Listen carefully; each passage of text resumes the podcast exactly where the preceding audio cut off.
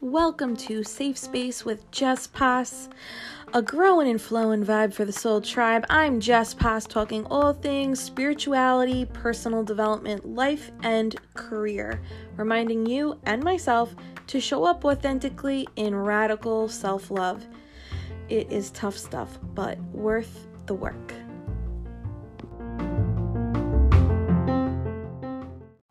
Awesome. Aya, thank you so much for joining me. I can't wait to hear your story. Thank you. Thank you, Jessica. So for anyone who doesn't know, can you tell us a little bit about who you are and what you do? Totally. Yeah. So Jessica and I met on the interwebs. and um, yeah, so my name is Ayahuasca Carr, and my birth name is Sarai Garbanti, and I am a licensed clinical social worker. And in two thousand fifteen, I found out about ayahuasca, and I've basically taken all my understandings and knowings and trainings about trauma, childhood trauma, what it is to be trauma-informed. Um, a lot of my story, which, you know, we'll get into today, um, has been healing, you know, all of that with ayahuasca, plus a lot of psychology. So, um, so now I'm pivoting, uh, still, still in the middle of, of pivoting. Um, a trauma-informed uh, ayahuasca preparation and integration coach. So I help people um, really heal from past traumas, especially childhood trauma, and learn how to expand in their power, you know, creating careers that are totally soul-aligned, manifesting relationships that they feel soul-aligned with. You know, ayahuasca merges us with our authentic self. And a lot of things change, as we'll come to talk today after we do this this medicine. So, um, so yeah, I think that's the, I'm trying to give it a short response. No, it's beautiful. It's so perfect. And um, for anyone who isn't um, aware, what is it, what does it mean to be a trauma-informed coach or a trauma-informed therapist? Yeah, so I think it means a lot of different things. Um, I think my version of it is having a pretty deep understanding of childhood development, you know, what, how vulnerable we are, how dependent we truly are. I think one of the things that we have, we just don't really understand, or even as the collective, we're still trying to understand, like, you know, yeah, we're in these adult bodies, but if we have these all these unmet childhood needs, it creates serious issues, you know, it creates serious challenges for us. So I think having a, a wealth of knowledge and understanding of like the intricacies of that are really important. Having a deep understanding of the central nervous system and, you know, polyvagal theory, which is a theory by Doctor Stephen Porges, and how trauma, you know, affects the central nervous system, which ultimately affects our perception. Um, and that's why the childhood part is so important, because of the things that were very vital in, in childhood don't get established, like trusting ourselves, feeling safe in the world, feeling like we can set boundaries and they're respected. All of that will show every which way in adulthood. Um, And like, so being, knowing how to work with these challenges in a very delicate way. Mm-hmm. So we don't want to overwhelm somebody. You can't heal overnight, you know, at least that's, that's my perspective. Like we got to titrate and like work somebody into the deep end of their subconscious mind and their body with effective tools, you know, like mindfulness and breath work to regulate the central nervous system, to be grounded and to be centered. I could go on and on and on. But so it's like, it's very like understanding trauma, knowing how it functions in the body and how it affects somebody in their environment. Mm-hmm. So I think that's what it means to be trauma-informed. You, you really explain that so beautifully, especially if people don't have, you know, an understanding of maybe like what trauma is, you know. I think totally. in, in light of COVID, one positive mm-hmm. has been that, well, one, we are all traumatized now. If you weren't before, we are now. Mm-hmm. And um, it's given everyone time, right, to, we were forced inside. And I think that like blew open a lot of doors and walls for people in terms of exploring mm-hmm. how they react and respond to what's around them based on maybe mild or, you know, extreme cases of trauma in their childhood and how that's like developed their road. Absolutely. Absolutely. Yeah. I think having a period of being able to go inward, mm. which I like fully appreciated. Same. I'm like, I'm so sorry yeah. for all the loss. I am so grateful though for the time. I'm very sorry. Yeah. And now we have another issue going on. Speak, speaking of collective chaos and grief, uh, in, in Ukraine, of course. Yeah. Um, but yeah, so I, um, I think it's, it's really been an opportunity, and also it's, it's been very fear inducing for people who it's really hit home and really close to. A lot of, definitely a lot of, a lot of deaths, and it's, um, it's been a lot. Yeah. This is really a, um, for our, you know, not just our generation, but like the all of us living collectively right now, it's really cr- wild to think about the compounded traumas we've experienced internationally, nationally, and then like on top of our own. Um, so I think it's extra important now to really highlight every type of healing modality available to us, um, in the hopes of, you know, just spreading that awareness. So again, I appreciate you coming on to talk about your story. Of course. Absolutely. Yes. Yeah, absolutely, Jessica. So can you tell, you know, I know me and you have talked about it a little bit before, but um, what, how did you find ayahuasca, or how did she find you, depending on the scenario? Yeah. Um, so basically in two thousand fifteen, I was going through a process where I was basically coming to terms with my own childhood trauma. There was a series of events that occurred, um, that were pretty like, uh, synchronistic, that, um, started to awaken me up to my childhood trauma. So I went, um, I went to go work at a, a drug and alcohol facility, um, as a brand, a brand spanking new, like I just got my master's in social work. So, and I got a job offer, and it was like really good pay, and, and all these things. Like in my mind, I was like, cool, masters, good pay, checking all the adult boxes that I really thought, you know, like were what life was about. Right. And, uh, I'll never forget my first day driving there. Like that was probably the first part of the awakening, was like, I just got my new car on my way to my new job with my new salary. And I was like pretty, I was like kind of like, fuck, like I still hate myself. Like, yeah. um, and so then it was like this rude awakening of like, okay, there's someone's lying to me here. I guess it's myself. So I, I like, I was like, whoa, like even like, cause in my mind, I've been working most of my young adult life and my adult life for this, like, moment of achievement, and I could just feel the emptiness, and I was like, okay, whoa. And so I went to go work at this treatment center where, you know, they talked about family dynamics, and they show videos, and, you know, they're showing things about shame resilience by Brené Brown, which actually they like had me teach that course. And as I'm like teaching it, I'm like, holy shit, I have so much shame inside of me that I didn't even know about. So I'm like, it was really weird to be in the position of like a teacher, but also waking up at the same time. So I'm like, I was like, whoa, I'm so uncomfortably connected to what I'm supposed to be teaching here. And I definitely didn't feel like I could tell anybody that. I was like, put on a face, just talk to these sixty people, because there's like lectures of like sixty people, and I'm like, just make it happen. So, and then I was also, um, so I went, I went and did that, and then eventually I went back to my old job as an individual therapist at the company I was working at previously, because I just thought, you know, I, in my mind, I was like, I'll be happier there. And um, so they, you know, they took me back. Yay. And um, I went through, so, you know, that was the first part. The second part, I went to an E M D R training. It was totally like paid by my work. They're like, hey, all the therapists are getting trained in this. And I was like, this is voodoo magic. you guys are crazy. Like, I've always been really skeptical of everything right. that like I've learned, and I'm like, this is this this doesn't work.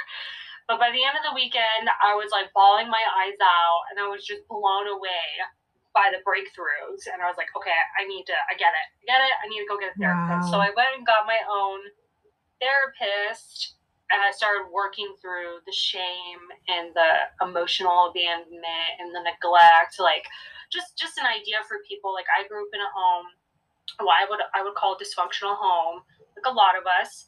And, you know, my dad had addiction. My mom had mental health issues. My dad was addicted to gambling. My mom had, like, and still does, like, very severe paranoid schizophrenia. So it's just like all these, all these things that are happening to, to me, this child. And, um, and I just learned in my family to just like deal with it, push it down, suppress it. And really my family rules was like, it doesn't matter how you feel, it matters what you do and what you're achieving. Mm. And that is the number one thing. And I don't really care about whatever else is going on. So like I survived on that for like twenty-seven years of my life. And then boom, it was all falling before my eyes as I'm going through this phase. And that's yeah. where, like, when you're teaching and you're like, just put on this face and you're just going to deliver this teaching, and you're not going to think about how this is connecting emotionally right now. Like, you learned that at such an early age, and that was your, like, totally. Boom, default. Wow. Yeah, yeah. I mean, and then when I was teaching, though, like, it was, like, it was really interesting, Jessica, because it's, like, the language of trauma was finally, like, permeating me. Like, it was no longer, like, I was, like, holy shit. Mm-hmm. Like, because I never had the words yeah. for what I experienced emotionally. Um, so when I work with people, that's a really big thing. Like, you know, um, a lot of the people I work with now have a, have a good, robust language of like trauma, but I would say like five, you know, four or five years ago, like that was, that was one of the first things, you know, educating somebody on like, okay, like these, did you know that emotional neglect is like, could lead to trauma? Do you know that? You know, someone invalidating your emotions over and over and over again is actually like ingrains you not to trust yourself and make you feel, you know, disempowered and helpless and all of these things. So, so yeah, it was really like, I was I'm like reading and I'm teaching. I'm like, I felt terrified, but I also felt relieved because I was like, wow. there's a fucking word yep. for this whole, I'm not good enough. Mm. And to overcome that in my life, I achieved, achieved, achieved, like subconsciously, like thinking it was very subconscious until yeah. everything that I'm talking about now, it started to become like very uncomfortably, like, sh- like, you know, my identity was crumbling, like, sh- yeah. sh- sh- and I was like, oh no.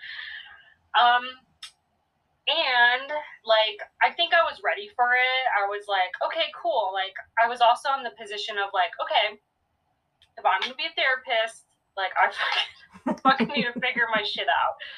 So it was kind of like this perfect initiation. Like, I was motivated in a lot of ways, like, for myself. But I've always had one thing that was pretty intact, which was my desire to serve humanity. So regardless of whatever mumbo-jumbo, trauma, unresolved stuff that was going on inside of me, that was very much, like, since birth, you know, so I'm like, okay, wow. cool. Yep. If I can figure this out, if I can heal myself and put myself through the ringer, because I kind of knew I was in for it. Like after I started seeing the videos and then I went through the E M D R and then I started doing the E M D R with my therapist, I was like, oh, okay, this is a lot of work. And um, so anyway, let's get to the part where ayahuasca comes in. So like six months in, you know, at this point, I was doing E M D R with my therapist. And I was going to a twelve-step program that I was introduced to called Adult Children of Alcoholics and Dysfunctional Families, mm-hmm. which has also been one of my saving graces. Um, that's where I learned about inner child and reparenting work. Um, and um, so, yeah. this woman who was introduced to me, um, someone told me about her. She's like a spiritual advisor, kept telling me about this person. And I was like, no, I don't want to go. I don't, I don't want it. Leave me alone. Like, stop bothering me. But like by the third time that, that this person, like, you know, was like, hey, no, you really need to go see this person. Like, I was desperate enough. And like the message kept coming. So I was like, okay, cool. Like, I'm in a place in therapy and my work where like I could, I knew I could use assistance. Like I knew I could have like a catalyst. So, um, so yeah, I met with this woman. She like channeled ayahuasca, and um, yeah, um, and I was like, cool, thanks, but no thanks. But I worked with her for six months and we learned about like hypnotherapy and Reiki and spirit guides, and she really became a mentor to me. She was like, go get trained in hypnotherapy. Went, go train in hypnotherapy. Go get your master's in Reiki. Went, go master's in Reiki. Start talking to your spirit guides. I was like, okay, like this feels weird, but it also like feels like really good. Mm-hmm. And uh, so I just trusted her. You know, I don't, I can't tell you exactly why, but like, I just felt this very like strong connection. And then, um, and then, um, yeah, so I was, I, one day I was like, damn, like, I think I'm ready for that ayahuasca stuff or whatever. and, um, and I called her up and I was like, hey, whatever that ayahuasca stuff is, like, let's do it. Like, I'm ready. You know, and I didn't really, I mean, I, we, we've had this talk before, Jessica. I'll just say it again, though, for whoever's listening. Yeah. Um, I, I didn't read anything. I didn't know anything. I knew nothing. I knew nothing. There's, like, so many YouTubes and podcasts now and, like, yeah. all this stuff. Like, there was none of that back then. And this was only, like, this is two thousand sixteen. And um, I just, you know, we scheduled it, and I showed up. And I didn't follow a diet, which I don't really recommend, but it's just like, it was, it, and it was, that was the beginning of an entire, um, my whole life has shifted because yeah. of it. My whole, everything, you know, how I relate to myself, how I relate to others. Um, and then, you know, I have to say, it hasn't just been the ayahuasca. There's been so many things that I, I now know. The word integration, we're all learning now the word integration and like how important that is. And in the beginning, I didn't really know what that was, but I was doing it. I'd go have the ayahuasca ceremony and then I'd like go to my therapist who like had knew nothing about ayahuasca too. And I she, she'd be like, are you okay? I'm like, no, I'm great, dude. But like, I just had the craziest night of my life. And like, I would tell her about all the things I saw and felt, and Um, you know, so, so yeah, that's the, um, that's the beginning. And I guess I'll, I'll stop talking if you want to like ask more specific Dude, questions. I, I could listen to you all day. You never have to stop. I just am yeah. like, I'm like in the, I'm so in the story. I know I've heard, I've heard parts of it before. Right. But, um, it's so wild. What you describe is like just a trust that you could not explain. And to me, you know, in my belief, in my life, I'm like, oh, that's spirit. That's, that's right. Your intuition. That's your gut. That's your calling, whatever you want to call it. But it's like these things that we're called to and drawn to and don't have an explanation for it. I'm like, that's something larger than our consciousness or Absolutely. Like waking thought, right? Like, Absolutely. Yeah. And then when I was going through it, Um, you know, my, my spiritual mentor really opened my mind to that type of thinking, mm-hmm. like synchronicity and being connected to the universe. And, you know, so, um, I guess like, um, I decided I had really nothing to lose. Like I had, I had lived life my own way right. and like relying on all these like beliefs and programming, right? Constructs, yeah. And it, It really didn't turn out the way I thought it was going to. Like I, I spent twenty-seven years with that type of thinking, and uh, which is which is okay. Like I've I've worked through a lot of that, but I, I in, it, at the time I was like, okay, whatever this lady has, like, just trust her. Like what what is the worst that's going to happen? You know, I, I really appreciate that honesty where you're like, I tried it. Like I tried the formula, right? Like that's what I've, I've said that to my family. I'm like, I've tried the American way. It's not fucking working for me anymore. And talk therapy, I've been a, since, in, since I'm twelve years old, I've been in talk therapy wow. on and off. Wow. Wow. And, um, and my family were all big therapy supporters and advocates, right? I got to a point where I said to my therapist, this is beyond talking. There's something I can't get into the subconscious by talking. And she wow, was wow. like, and she was like, you're right. So now what? And I was like, oh shit, now what? I don't know. But wow, it just is so interesting how many of us get to a point, and it might look different for everybody, but it's the point of this isn't working. Right, right, right. Whatever it is, is not working. Were you raised mm-hmm. religiously or spiritually in any way? Yeah. So, um, to, to the quick answer is no. My dad grew up in Iran under like the Shah, which was a, like a religious government right. and very, uh, very oppressive. Oppressive, yeah. So, um, and my mom grew up, uh, I forget, Catholic or Christian. Um, so when they came together to raise us, like my dad was like, you decide what you want. Like I already been through enough pain and like crazy, you know, in yeah. my country. So you don't, you get to just decide whatever you want to believe, you know? Yeah. That's so interesting. And I think it's, I yes, I think it's important for people to hear that. Cause you know, I'm so, I'm so open about my spirituality and, um, like I talked, you know, I'm talking all day, every day, right, right, totally, all day in my head, out loud. It's just constant. It's it to me, that is my life is I'm connected totally. To divine or spirit or universe source. Um, but other people, and I was raised Roman Catholic and like had to oh, wow. unwrap. When I say I was raised Roman Catholic though, I mean like baptism till my master's degree. I was Catholic, wow. Catholic school, Sunday school, um, like church every Sunday till we were confirmed. Talked about, wow. you know, it was just like really Irish, Italian, wow. Catholic on Long Island. It's like just is what it is. Totally. Um, so that took time for me to unravel, but because I already had a spiritual basis as a child, mm-hmm. like my brief, like there is no, there is no anything. Um, it's just science, and we're just gonna live and die. That was such a brief stint for me because I was like, no, I've always believed in something. I just felt like the comfort of a structured religion or something. But it's important, I think, for people to hear, like, it's not just because of my insane upbringing. It's, it's everybody, people who have were raised Catholic or Jewish or nothing at all.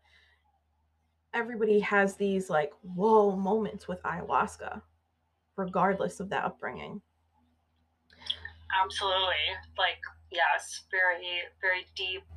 I guess one more thing just to yeah. say about that really quick is, um, yeah, so twelve step is very, it's a very spiritual program, right. you know? Um, and at that point I was reading, you know, um, reading a lot about spirituality, you know, it was very, but I would have to say it was very intellectual. It was very sure. like, it was a very a mental concept.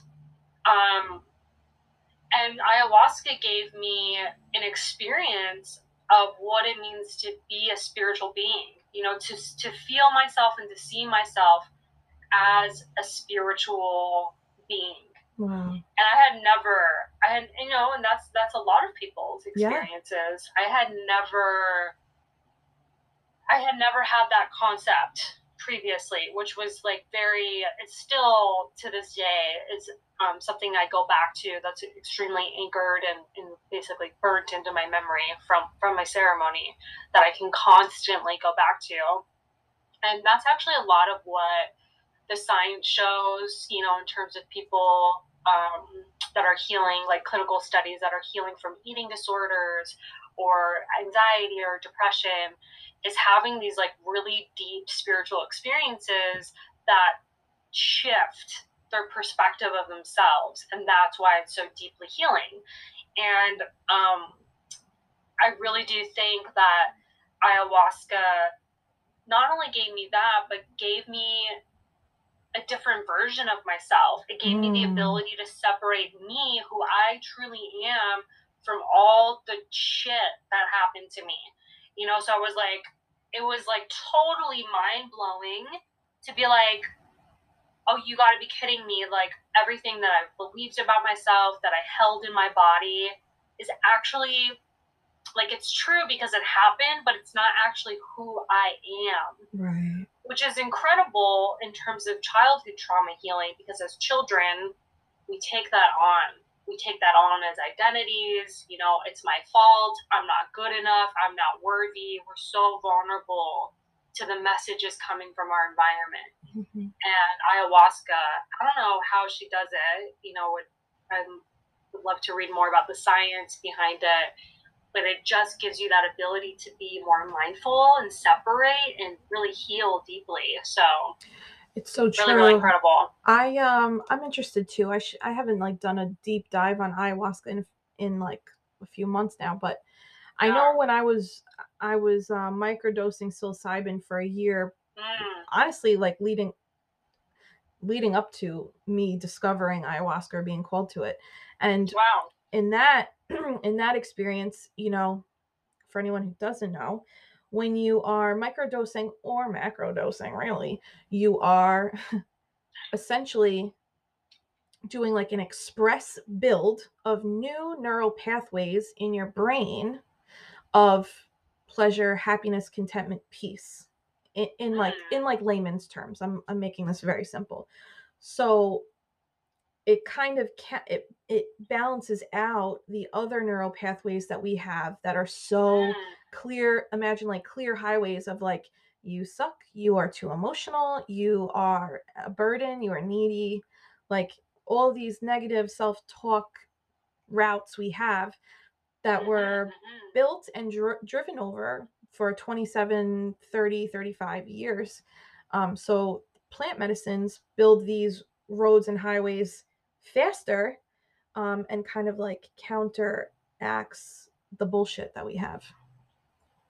That, that's very well said. Like, I can, I can definitely um, relate to that.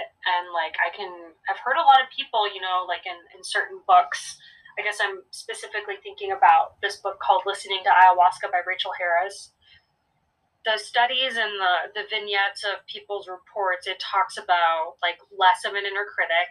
So mm-hmm. that seems to really shrink, mm-hmm. you know, more self-compassion, more self-love. And I would, you know, um, I know we're talking about ayahuasca, but psilocybin has very, been, very much um, been able to do that too. So yeah, I love, I love how you said the, the highways and being able to basically be a catalyst for, yeah. The good, the good feelings. Yeah, just to make make like um, make the loving voice in our head the default, going from the opposite. That totally. That in itself, even if you're like, I didn't have a spiritual anything, just shifting the default voice to me is like the life changing experience from any of these totally. medicines. You know, totally. All so right. I think it might be, um, I think it might be helpful to, um, yeah, if I could get in a little more detail about the, the more, I don't want to say challenging, because I've, I've actually had a traumatic experience in the medicine space, but I just want to speak to, um, yeah, a little bit of, of ayahuasca's intelligence and, and masterfulness. Mm-hmm. I mean, that's why I've absolutely fallen in love with this path, because as I've grown as a therapist and someone who helps people and now transitioning into coaching, um, I mean, my mind has just been blown over and over and over again in my own experience and also witnessing other people in group experiences. And I, I think the one thing that is a just like, just, oh my God, incredible about ayahuasca is the, um, the ability to, I'll just put it in the science terms, like the ability to really get deep down into the subconscious mind and the central nervous system and do the purging. And, you know, a lot of people think about the purge as the throwing up, but like in terms of crying, of shaking, of having these like super deep somatic experiences that are fucking life changing, mm-hmm. you know, like the soft touch of a facilitator can just fucking like, you know, so I'll just, I'll share some of my experiences that I've had, like, mm-hmm. you know, I've, I've been able to cry. Like, I've never been able to cry in these ceremonies. Like, I didn't even know I needed to cry. That that's what I love about this medicine is, like, you know, our social mind, you know, bypasses a lot of these, like, emotional needs, and it's all being stored in the limbic system, you know, in the soma. And ayahuasca fucking just blows a lid off all that. And she's like, you know, you, you take your dose, and then the perfect song comes on, and you're oh just God, fucking, yeah. like, wailing. Yeah. And it's like, it's the best thing, yeah. right? It's like, oh my God, I didn't even know I needed this person's voice who's singing right now. And it's just like, can remind everyone of so many different things. But, like, in terms of healing the mother wound and the father wound, for example, like the child needing certain things and not getting them, you know, there's been a lot of incredible, like, counter transference that's happened for me in these really safe settings that I've been in.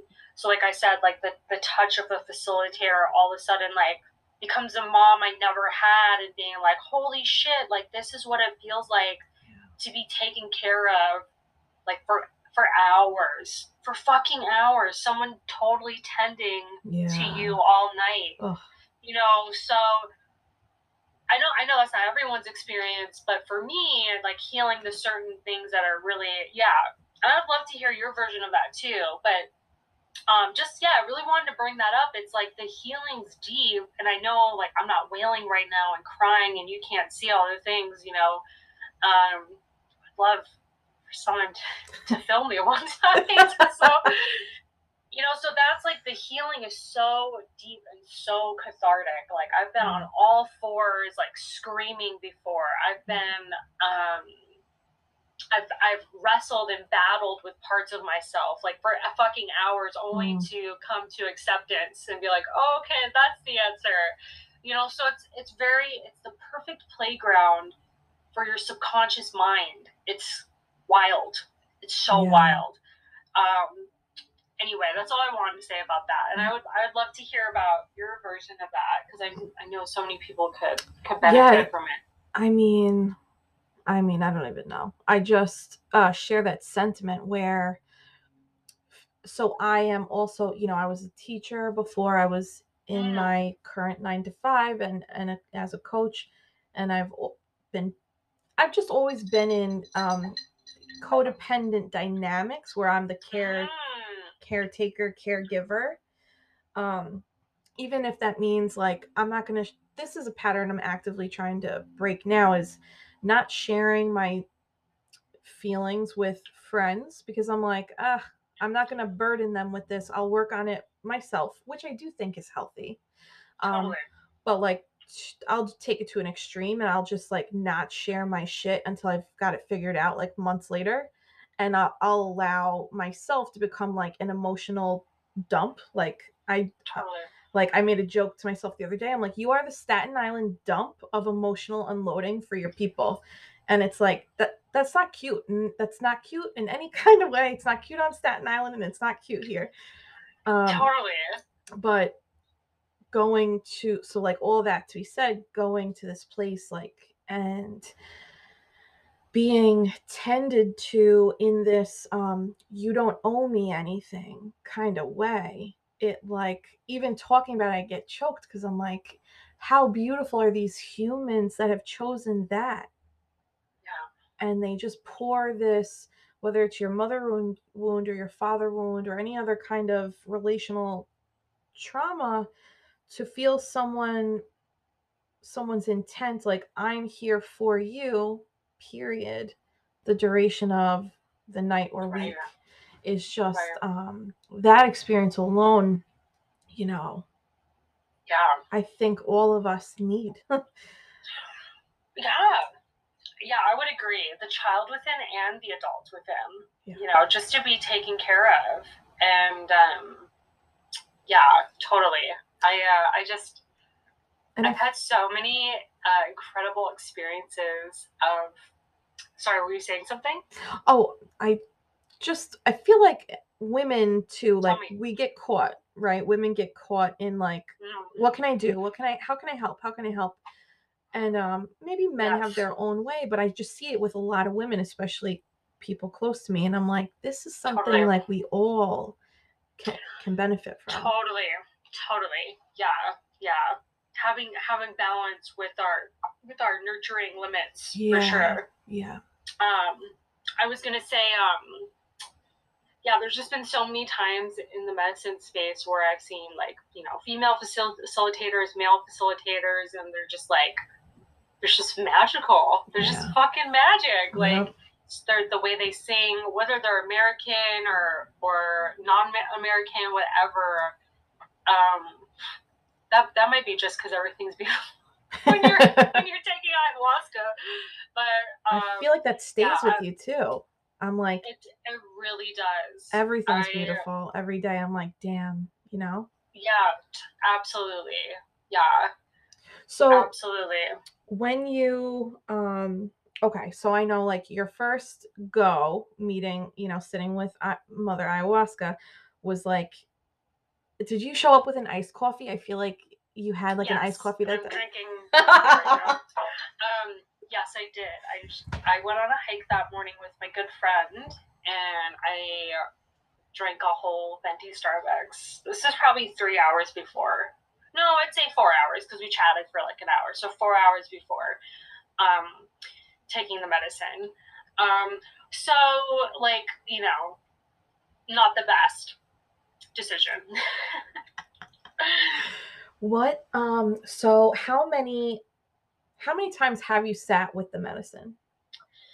Yeah, so at this point, I've had fifty plus experiences. So, wow. um, so I had about twenty, I think, I, I forget, but about twenty-eight experiences between two thousand sixteen up until twenty twenty-one.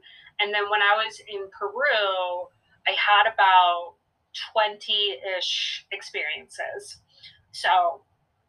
I can't. We we were we had the opportunity to drink three times a week for eight weeks, so that's about twenty-four experiences. And I, I believe I sat out, you know, a handful of times while I was mm-hmm. there, um, and then I've continued to, you know, sit and co-facilitate um, since I've been back home.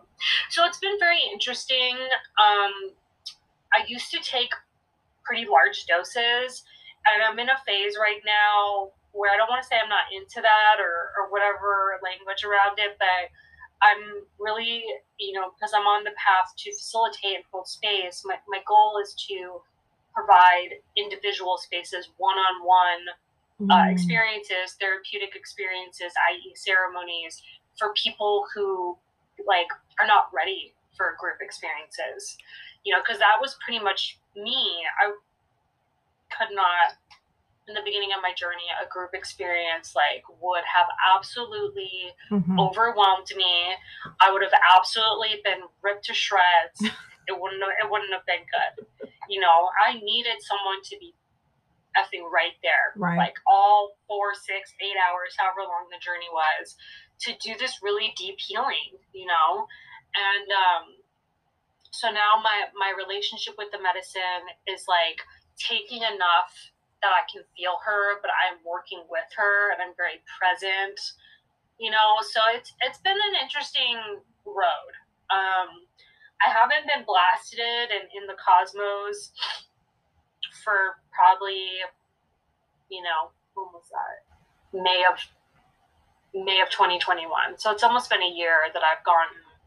The last experience I had that was really deep was I mean, un- very uncom- like just amazing. I was in the jungles of Peru. There was an inchworm crawling on my knee. I was bawling my eyes out, and I was listening to Snotom Kar, Manish Damore, and Darpan for like six hours. Like, it was amazing. Like, I was like, you know, I don't know. It was just, what? It was so amazing.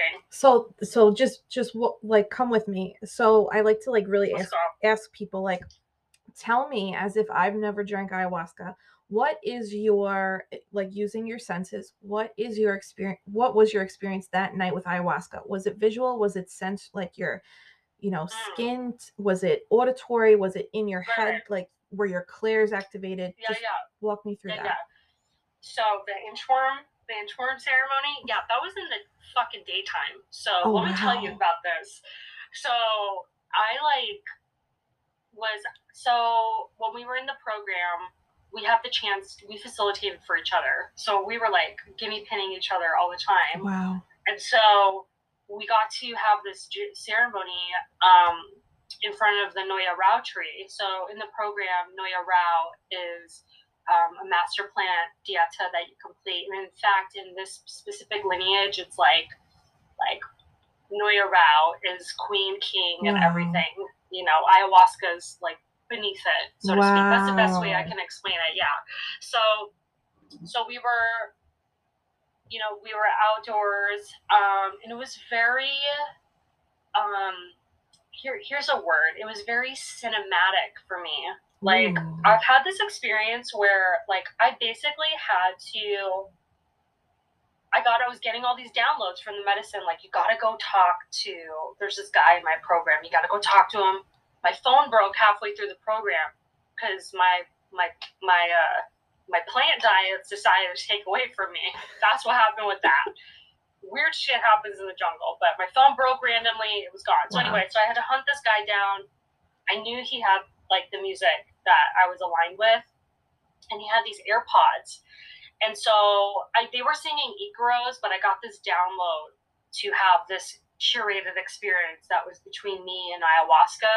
Wow. So, um, So it was very cinematic. Like the song would come on and I would start thinking about, whoo. It's okay. Yeah. Like I, uh, I mean, I could still feel it. I know. It was like I could so see it. Emotional being able to connect with it on full body level. Like I, I did a lot of processing about my mom and my dad that day, that it's like, it's kind of sad that like, I never really got it. got a chance to know my mom. You know, my mom's been mentally ill her entire life.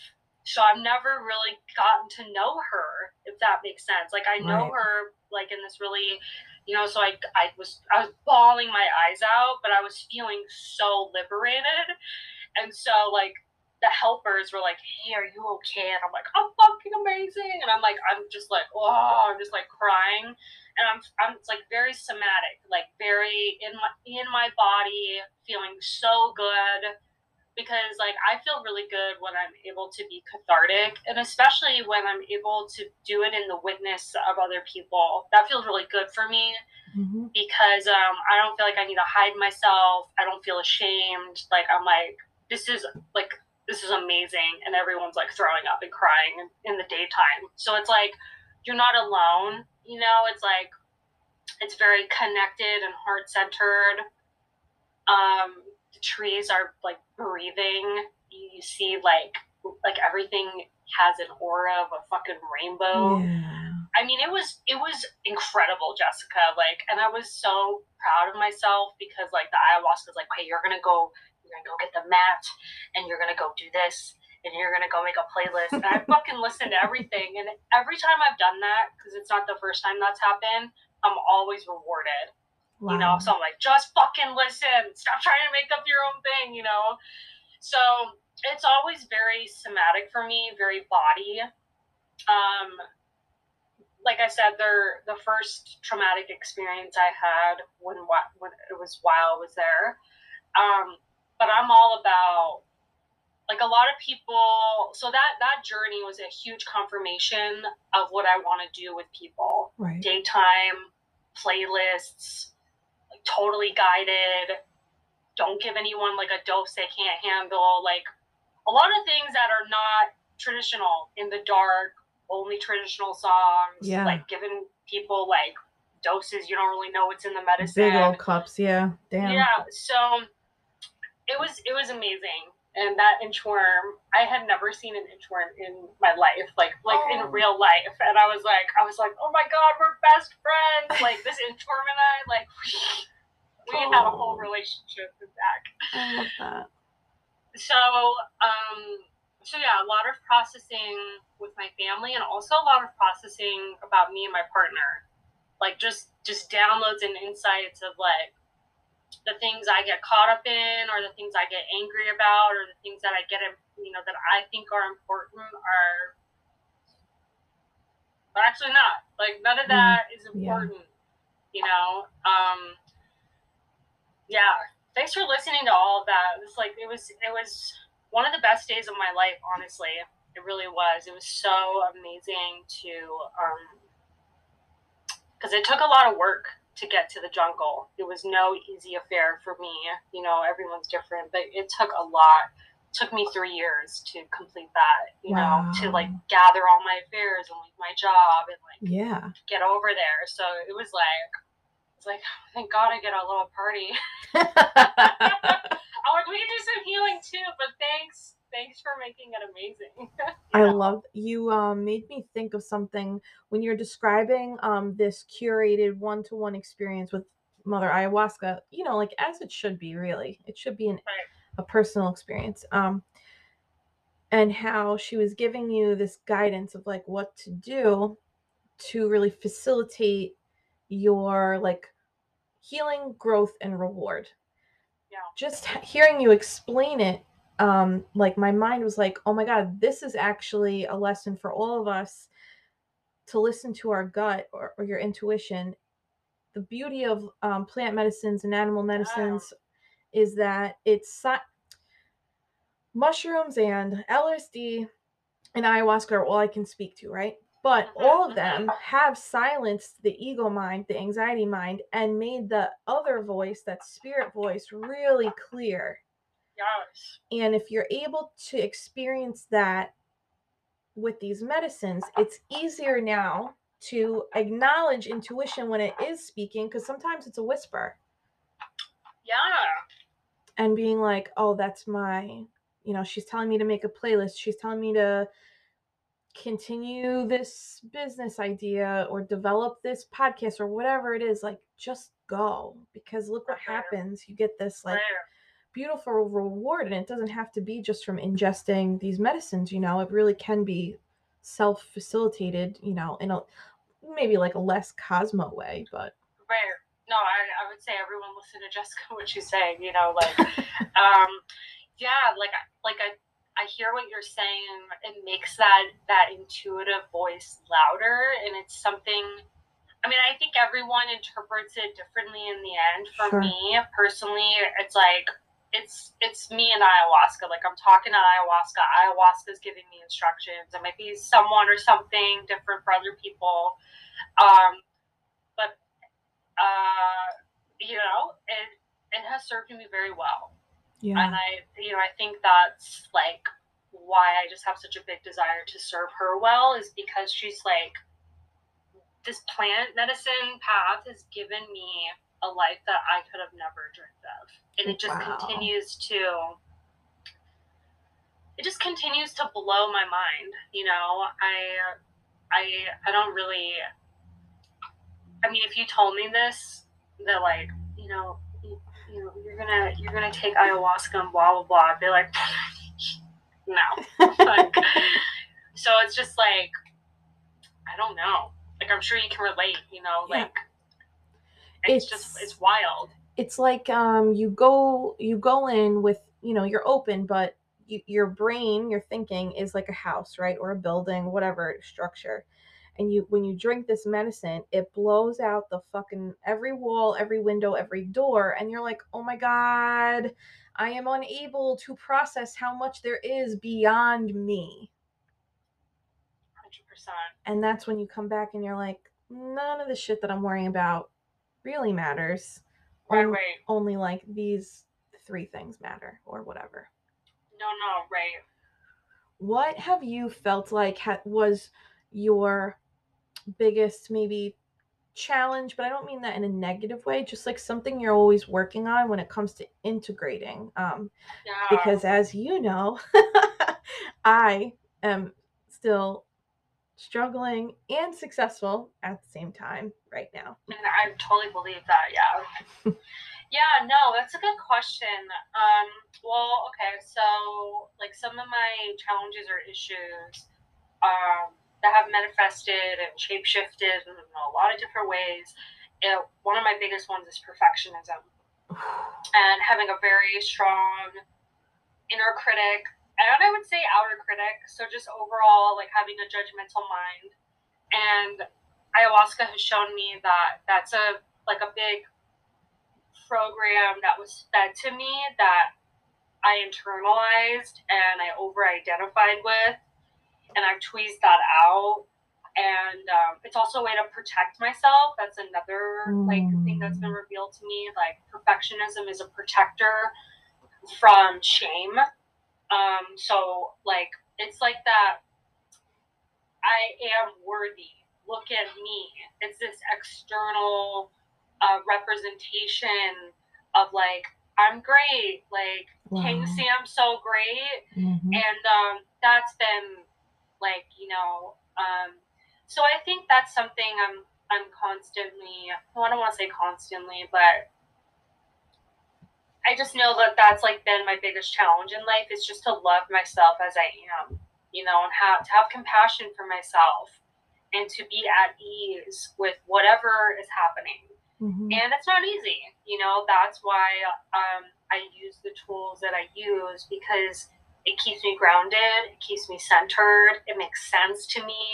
You know, the things like the practicing the mindfulness, the ability to watch my thoughts and be like, oh, that's all they are. They're just thoughts. Like, right. What a fucking concept, where in the past I believed every fucking train that was coming through the city, you know, and the ability just to be like, oh, look at that. I'm not interested. Look at my mind just like going, you know, that's totally different than being like, oh shit, oh my God, you know, and you know, and then so in the breath work to regulate my central nervous system. So I'm like integrating this body that I've been living in. Wow. That I just discovered. Profound. At, you know, twenty-seven.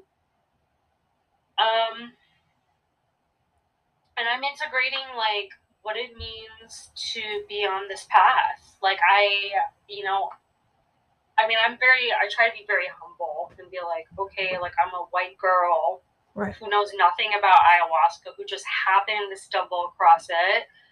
But it's like, I've healed a lot of childhood trauma. And to me, it's, to me, like, it's, it's like, I, I feel for the most part, I'm still working on stuff, but I have like, I have the ability to see I have a choice, where for most of my life, I felt helpless, disempowered. I felt stuck emotionally, mentally, spiritually, physically. And I don't, I don't, I can say I don't feel that way anymore. Wow. I might feel, I might feel like that sometimes, but I know my way out. You know, I didn't know there was a way out before. I'm like, I didn't know I could pop out of my thoughts. I didn't know I could take a breath. I didn't know I could talk to my inner child. So I think these are the things, like, it's just a constant, like, using the tools and playing with my own reality. And as I'm launching a, a soul-aligned business, that's like a whole nother fucking game. Dude, you know, let me let me know when you got that one figured out, Jessica. So I am like every day writing a channeled message to myself, basically being like, don't give up, because yes. your, your fear is a liar and you know it. Yes. And I, no joke, like every day for the last couple months, and I signed the letter from spirit. Like I don't even sign it yeah. from myself, because right. I'm more likely to be like, this is true. Like this is my intuition, my guidance, like she knows what's up. She knows what's my highest good potential and what to do. But it's tough, right? It's like we get these mental exercises. I look at them like, like here's an opportunity to flex what you learned. Did you learn it? Are you applying it? And if not, that's okay. But like, it is always an opportunity, right? Right. No, that's a great way to put it, actually. Even like yeah. today, like just like, it doesn't even have to be like big stuff. Just like, Uh, a little, you know, it could be a work thing or a text from a person or whatever. Sure. And your narratives yeah. start going like, well, what do they mean by that? And like, are they right. trying to dig me? Are they trying to sabotage? Are they trying, like, what are they doing? Right. And I actually made myself step out of my comfort zone today and ask someone like, can you clarify what your intent was with this? And I was like, who the fuck am I? Who? Good job, Jessica. Because I would have just ate it and been like, they don't, they're trying to hurt me. Period. And it's like, that's not, right. that's not it. That's not, it's really right. not it. But you know, we, right, right. our brain puts these things together based on what yes. we, what we saw and witnessed a lot of. Right. Yes, yeah. Yeah. Good for you, Jessica. I mean, it's like one one battle, thank you. One battle of a war. So we'll see. Yeah, yeah. But I mean, that's that. I mean, like for people who are wondering, or maybe they don't know, or there's so many examples of integration, you yeah. know, and that is it. I would say that's like those micro moments add up, and it's like being able to step back and how can I, I, I basically what I heard you do is you use your voice, you know, you use your voice to investigate, you know, and be like, hey, what's going on here? You know, um, which I love, you know, I, that's such an empowering step. And so um, I like what you mentioned too about um, being mindful of the fear, fear, um, but not letting it engulf you. That's something I'm certainly working on, stepping into a soul aligned, a soul aligned, um, like business or, or like whatever you want to call it, you yeah. know, a way to help other people while like, you know, supporting myself. It's, it's, it's a lot of work. It's a, it's a life journey. And now I'm like, oh, really that's why they call it this. Like, and I'm sure you could probably relate, like the per- the perfectionist in me. Uh-huh. I've had this business for a year this month, but really, oh, thank you. But um, she, you know, the perfectionist voice will be like, well, you could, you could be X, Y, Z, or you could have da, da, da. And it's like these, mm-hmm. these bubbles come up and I, and it's takes active, when people say like, you got to do the work. I really want to clarify every episode. Like one example of the work is when those thoughts bubble up, like you said, talking to the thought. Right, right, like, right. like I know this is like my my shtick right now is I try talking to the voice like it's a little version of me, like a little kid. Totally. I mean, yeah. like, I know you're scared. Yes. I got us though. Like we're so exactly. good. You don't even have to be scared. Go play. Like. Yeah, yeah. And that maybe that sounds crazy or woo woo to nope. people, but I'm like, what? Maybe it is. It fucking it's working. It. I'm telling right. you, it's working. Right, right. Yeah, that's um. You know, I'm sure you could call that a lot of things, but um, I mean, that's what evidence-based, science-based, like therapy shows, which that's the inner child and reparenting work. Back in the day, we called it transactional analysis.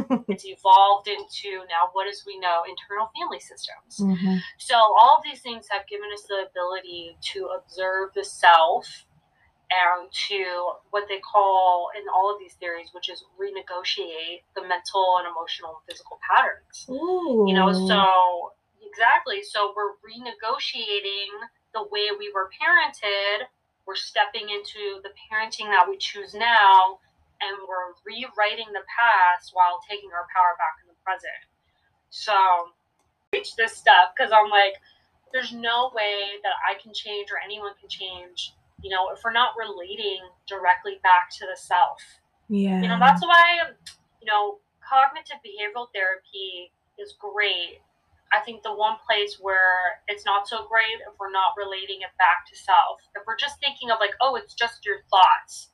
Well, it's coming from somewhere. Like, oh, I like this. Yeah. You know, if we don't understand the deeper roots, we can't connect with it. You know, it's very like, It's it's almost dissociative, you know, but when we can relate to an inner child or the inner teenager or a memory that I actually experienced, mm-hmm. it's like, oh, well, no, duh. Like, right. that totally makes sense. So it's um that's why I love the, the inner child in the parenting work, because it's like, it makes sense. It's totally empowering. Empowering, it's very validating. It validates the past. It acknowledges it. It says like, yes, that did happen. And, you know, it's not happening anymore. Or, you know, it doesn't always happen that simply, but you get what I'm saying. Yeah, totally. And like, I, I have to give you kudos. I mean, for everything you're doing is so wonderful and beautiful. And you are a healer, you know, um, because you've, you're going in and doing it to you and showing other people how they can do it for themselves too. Right. Totally. Um, and something I've taken from breath work with you um, yeah. has been this renegotiating and like this using your voice to talk to the voices and yeah. and um, just like for people listening, it's not always like a memory comes up and like, you're like, oh, I'm just going to swat it away. Sometimes mm. to me, what I'm working on is I'm reacting internally to people around me um, from a place of childhood trauma and not actually what's happening around me. And I'm saying me because I can only speak for me. Right. Right. Right. But if you, if we all take a minute to, to think like, um, when someone like, you know, sends a text or a questionable message and you're like, what is their M O here? It's okay to ask like, hey, can you just clarify your intention? Because now you're cutting that narrative out. You're cutting the reaction out. You're responding instead of reacting. Right. Right. But on top of that, internally, you might still be reacting, and that's okay. You just totally. gotta, it, it's, ha- it's been this whole month, really, literally almost to date, this whole month has been me like having a feeling from an, ex- you know, an external circumstance and me thinking, am I reacting to this or am I relating this to, you know, I'm too needy. I, um, am a burden. I am too emotional. Like all of these common narratives from trauma that has nothing to do with these people and everything to do with myself and what I internalized and interpreted as a child, you know? Yeah. Yeah. Wow. Hopefully you guys are taking notes on Jessica's example here. So it doesn't always, yeah, it's not, and it's not always successful, right? Like, last month, I think I said this somewhere, and I'm just talking every fucking where now, but um, right. I, I like inconvenienced someone time-wise and like apologized immediately, of course, and was like, so sorry, like, you know, et cetera. She received it because she's gracious and, um, and like, whatever, we just move forward. But yeah. me internally, I'm like, how could you have done that? How could you have like fucked up the time and like sure. um all these old paradigms of like you are an inconvenience, um basically like you're a shitty person that you did that. And it's like totally. I, and like I call myself, I'm like, I'm a shitty person because I forgot to give someone a time. Are you fucking kidding? That's crazy. Totally. And I don't, I gotta stop saying that's crazy, but I was like, you're, this is an exact moment of you're reacting. Totally. This person doesn't even think anything less than you. She was just like, oh, I can't because right, right. whatever. Um, but I, that whole day I was like, oh, this is deep. And I let myself go. Totally. Like, totally. To childhood. Like when is the earliest time I can remember this? How many times has this happened? And it's a thing like me and my sister kind of joke. Like we have a time We have like time dysmorphia almost in the sense that like if someone's like, can you be here at twelve? It, it's like almost sick. Like we'll show up like forty-five minutes early. And it's like, well, this is excessive. You don't need to be doing this. Sure, sure. And then on the flip, if someone like is forty-five minutes late to meeting me, I'm like, no big. But I'm like, wow. well, maybe, maybe you should, maybe it, it could be not, not a big deal, but a deal totally. to you, your time, right? Totally. Sorry, I could like go on. No, thank you. I I really appreciate the examples, um, really highlighting the, and I really do think this is important. Like, um, that discernment of the internal experience and understanding that this is mine, this is mine to work with, and to sl- to slow down enough, mm. which. You know, that's been a really fun journey for me because I used, I mean, I used to fucking project like, like, like, like a lot. I used to project a lot, you can know, you and just not ex- understand, not, not, yeah. Hmm. Um, blame other people, yeah. judge other people. Okay. Um, let's see. Um, like basically the experience of like getting triggered and not first checking in with myself. You know, right. It's like, and being like, and having that, knowing that like, and just like at this point, I'm pretty attuned to my somatic cues. So when something is emerging inside of me, I'm like making it pretty exaggerated. It, it's like, now I know it's a signal mm. to look within rather than like, this is a terrible feeling inside, get rid of it, which I used to do all the time through, you know, various right. things. But now knowing like, hmm, something's happening here. I'm not, something is happening for me. Like, something doesn't feel safe. I don't trust something, you know? And uh, I think like the projecting was a way to protect myself, or I thought it was, you know, sure. But dismantling all that and like being able to, you know, use my voice. That's been the biggest thing.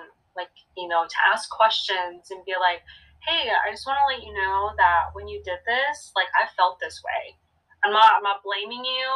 And like, here's, here's my boundary. Here are my boundaries around this, you know? So situations where I can take my power back, mm. you know, I'm not feeling like I'm like in turmoil, or, you know, feeling like, um, I don't have a voice here, or I can't set a boundary, or, you know, these are, these are all childhood mm-hmm. things I learned. Don't talk, don't feel, don't have a voice. Like, children are to be seen and not heard, all the things. Classic. Right.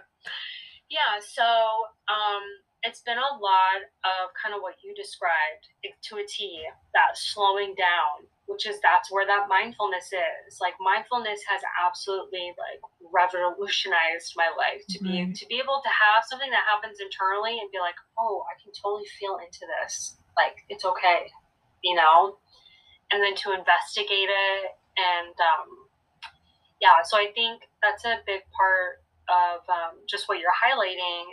You know, what I've worked on and what I help my students with is like taking full responsibility for our experience. Wow. You know, which is like so empowering, and there's so much medicine in it. There really is, like, to slow down and be like, hmm, what's going on for me right now? And it's like so many, so many things are just, you know, resolved from that place. And I like what you said. It's definitely not perfect. Like, no, no one needs to get any ideas. Like, as, like I'm not, I'm for sure I've projected, like, you know, since I've been on my healing journey. Yes, of course. But the thing is, is I can be like, hey, you know what? That wasn't cool. I'm really mm-hmm. sorry. Like, I was caught up, couldn't see the forest from the trees, and you didn't deserve that. You know, so. And you don't crumble from that, right? Right. Exactly. For some yeah. reason, not with every family, because I have friends who grew up in like fairly um like less dysfunctional family dynamics, sure. and then friends who have like more dysfunctional family. And like yeah. I I lean more, and with like no shame and no, I'm not resentful towards my parents. Like, I speak about this with them and how like their parents facilitated this in them, and how like totally. It is our job now as like the five of us to consciously have these conversations so that we're stopping it in its tracks, you know? Yeah, but um yeah. but there's something to be said about like people who grew up in dysfunctional families and struggling with apologizing, uh-huh. this fear of taking ownership or blame, because then uh-huh. you are like a target of some type. Uh-huh. Yeah. Um and that's just like my that makes sense. That's just anecdotal, you know, observation on my end. Um But like moving out of that, when you're able to be like, my experience is just about me, and her experience is just about her. And it actually, there we go. It takes the shame out of apologizing mm-hmm. and being like, oh, dude, I'm sorry. I didn't, I don't want to hurt you. Not my intention. Right, right. You know, I'll, right, right, right. I'll be mindful of like my word choice or my timing or whatever moving forward. Um, and there's freedom like in that, because now it's like, you're not a bad person, and that person doesn't not love you now, right? Which are like, for me anyway, you know, those were, if you fuck up, you're not going to be loved, and if you mm. admit to fault, you are a bad guy and you will not be loved. Totally. Yeah, yeah. So a lot, yeah, I was just kind of like listening, um and like, yeah, the different scenarios, like not not being able to own up to what we do and like what blocks us from that, or um, which it sounds like the if we got a like a pretty much like a threatening response when we did own up to something, it's like, oh, well, I'm not doing that again. Like, that didn't get me anywhere. So it's like, you know, we're so vulnerable as children. Yeah. We pick up on that quickly. We're like, okay.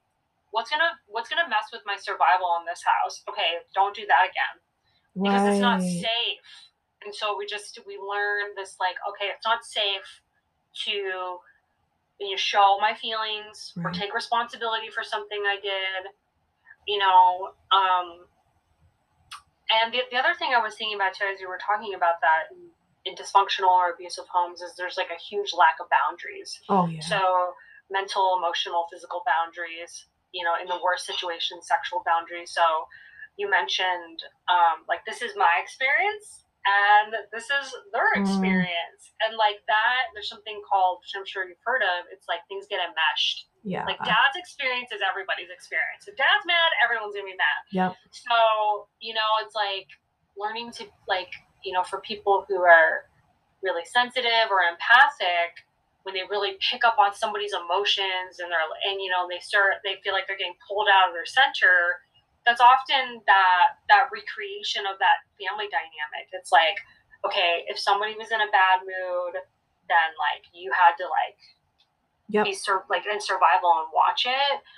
And so there's just so many things that that go into it. But I, I really liked what you said, which you highlighted, which is like, you know, whatever the trigger is, being able to have enough self-awareness to just go within, you know, yeah. that's, there's so many answers there, you know? Yeah. And it's, um, it's funny that we got here, but I just listened to your boundaries episode of the podcast this morning. Oh, yes. Oh, yeah. So it's just yeah. funny that this is like where we're landing yes. the plane. But um, before we go, um, I just have a couple more questions for you. Sure. When it comes to um, integrating your any kind of plant medicine experience or breathwork experience, do you have like maybe two or three tips for people who are just starting out on this journey of theirs that might be useful yeah. and like they could put into practice right away? Yeah, totally. So Um, I think having a way to capture the experience pretty immediately. So, um, because it's it's like, whether it's ayahuasca or breathwork, which is a lot more subtle, these things can get lost on us. So, like having either journaling, voice recording, voice to text, mm-hmm. videotaping yourself, whatever you're in the mood for, make, making a plan, you know, knowing that, okay, after, you know, my ceremony tonight, I'm going to make some time in the morning, and being very intentional where I'm either going to journal or do a voice to text so I can continue to anchor, you know, the experience as the next weeks and months, you know, and I would even say years unfold. Um, I definitely think um, having a mindfulness and breathing practice is really, really key. And that is for on the whole continuum, you know, for before the the expanding experience, whatever that is, you know, ayahuasca or whatever they decide to do, um, during and after, you know, because it's like, uh, I would definitely say, I mean, especially for ayahuasca, like you, you gotta breathe to navigate that space. You gotta know how to breathe because things can get overwhelming or things can feel really good. And you don't ever want to be in a position like where you're stuck and holding your breath and ruminating. You got, you want to know how to get out of those places or it can get pretty miserable. Um, and then that's also good for, for integrating the experience as well.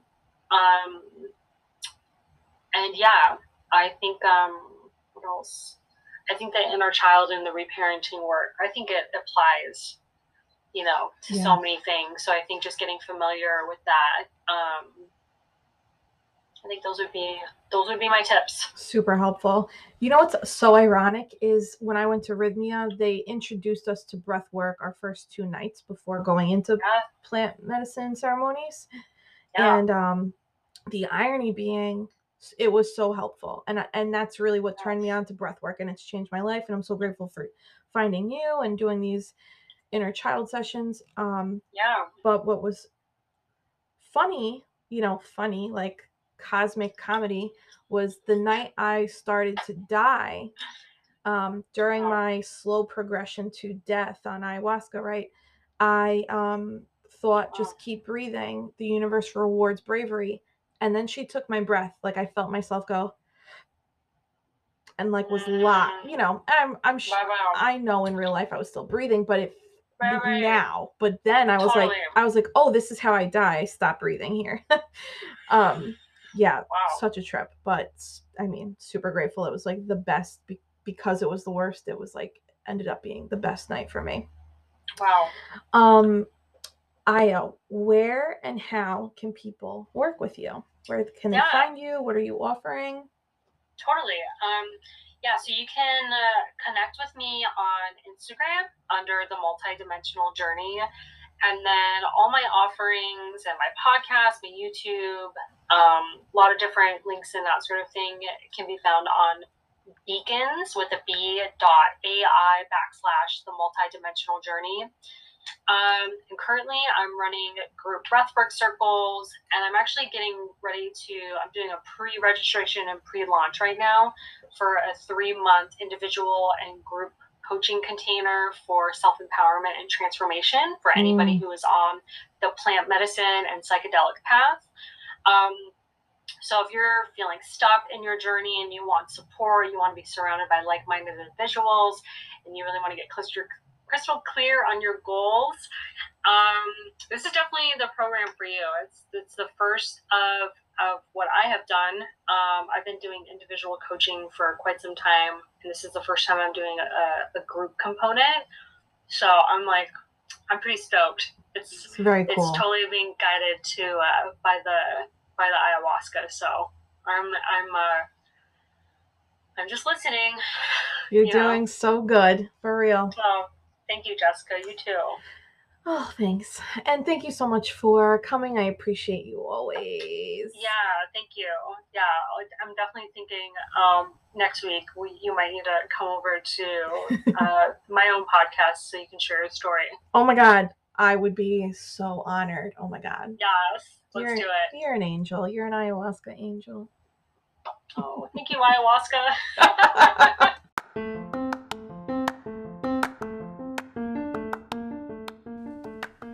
I hope you enjoyed the episode. If you're interested in learning more about what I do or working with me, book a first-time free consult at w w w dot jessica posillico dot com or visit me on Instagram at jessica underscore posillico.